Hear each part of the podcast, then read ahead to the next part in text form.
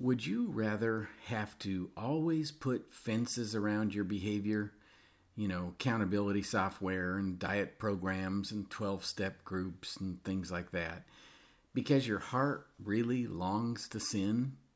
Or experience a heart change so that you hate to sin and love the Lord Jesus?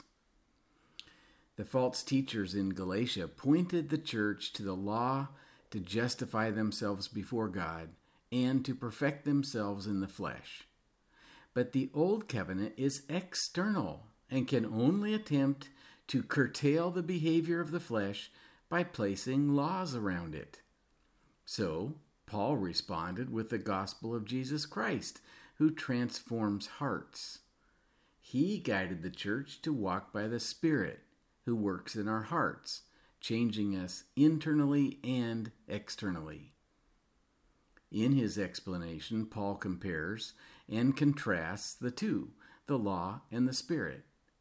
Galatians 5:19 to 21 show the result of turning to God's law to try to justify, mature, or perfect yourself.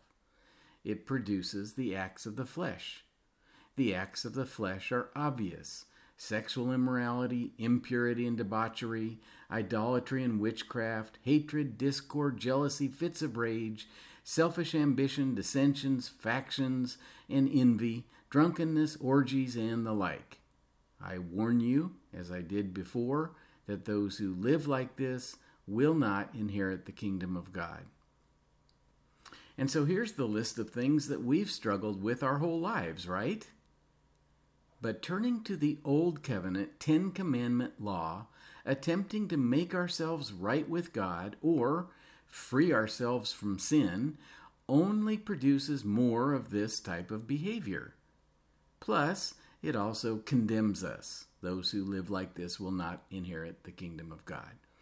But the gospel, applied by the Spirit of God, leads us into the freedom we desire.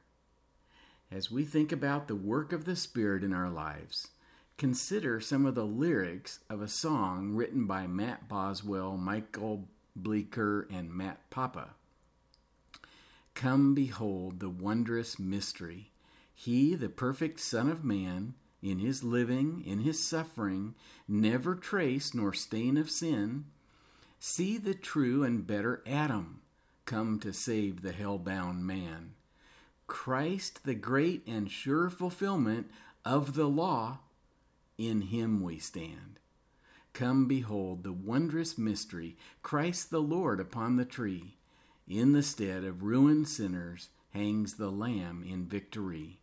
See the price of our redemption. See the Father's plan unfold, bringing many sons to glory, grace unmeasured, love untold as we come to behold the Lamb hanging in victory, the Lord upon the tree, we see the sure fulfillment of the law.